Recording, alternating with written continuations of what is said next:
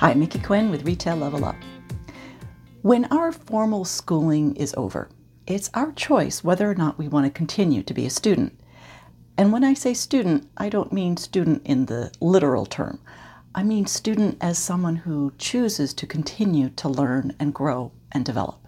And our decision of whether we choose to continue to learn, grow, and develop is our choice to make.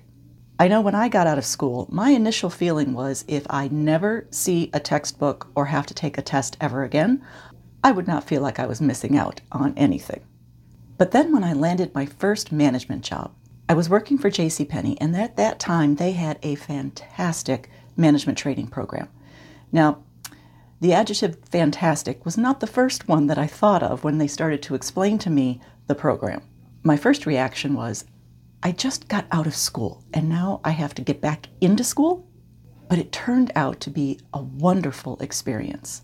And I used all of that knowledge that I gained during that training program and have added to it throughout my career. There were industry specifics that they taught us, like how to do retail math, how to create an open to buy and calculate that, how to calculate margin and markup.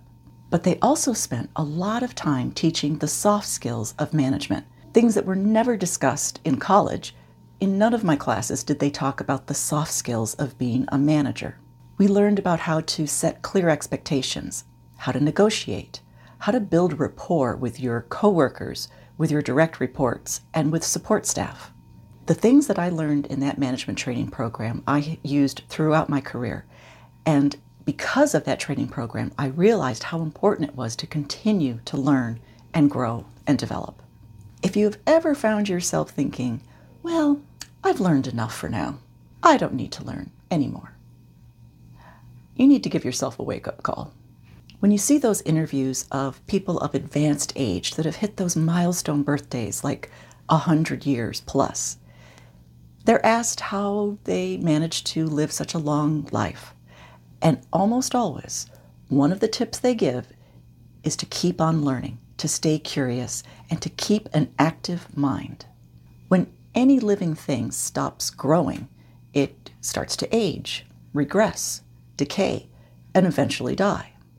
The thought of that is enough to spur me to keep growing and keep learning. Curiosity is the key to continuing to grow and develop your mind and your abilities. In order to continue to grow and develop your ability and your mind, there are a few things you need to do that may feel a little uncomfortable at first. Number one, get comfortable with feeling uncomfortable. When we get into our comfort zone, we can tend to become complacent. And when we're complacent in our personal lives, we fail to reach our full potential. When a business becomes complacent, they tend to get left behind, and their innovative competitors take the lead. Number two, get over yourself. As children, we didn't worry about what others thought of us. We didn't worry that our questions would make us look foolish. We just asked. As children, we didn't worry about trying something new and what others would think of us. When we start feeling and acting like we know it all, we stop the learning process. So you need to get over yourself. Number three, get out of your box. Your box may be represented by your home or your office or your car. Anything that puts walls around you, figuratively or literally. Try getting out of your regular routine. Take a different route to work. What do you see? Get up out of your office, away from your desk, walk around, talk to your coworkers, talk to your employees. What are they curious about? What are they learning that's new? Attempt to learn something new every day.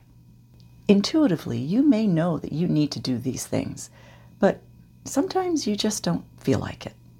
Harvard psychologist Jerome Bruner says, "You're more likely to act yourself into a feeling than feel yourself into an action." So do it anyway, whether you feel like it or not, because remember, you're either growing or you're dying. And I don't know about you, but I will always try to be on the side of growing rather than dying. For more tips like this, like us and follow us on Facebook, Instagram, YouTube, LinkedIn, and wherever you listen to your favorite podcasts, just search for Retail Level Up. Be sure to visit our website, retaillevelup.com, and sign up for our email newsletters. We send Monday Motivation and Top Tip Tuesday because we all can use a little extra motivation right now, and we can certainly use some top tips because now, even more than ever, it's time to level up.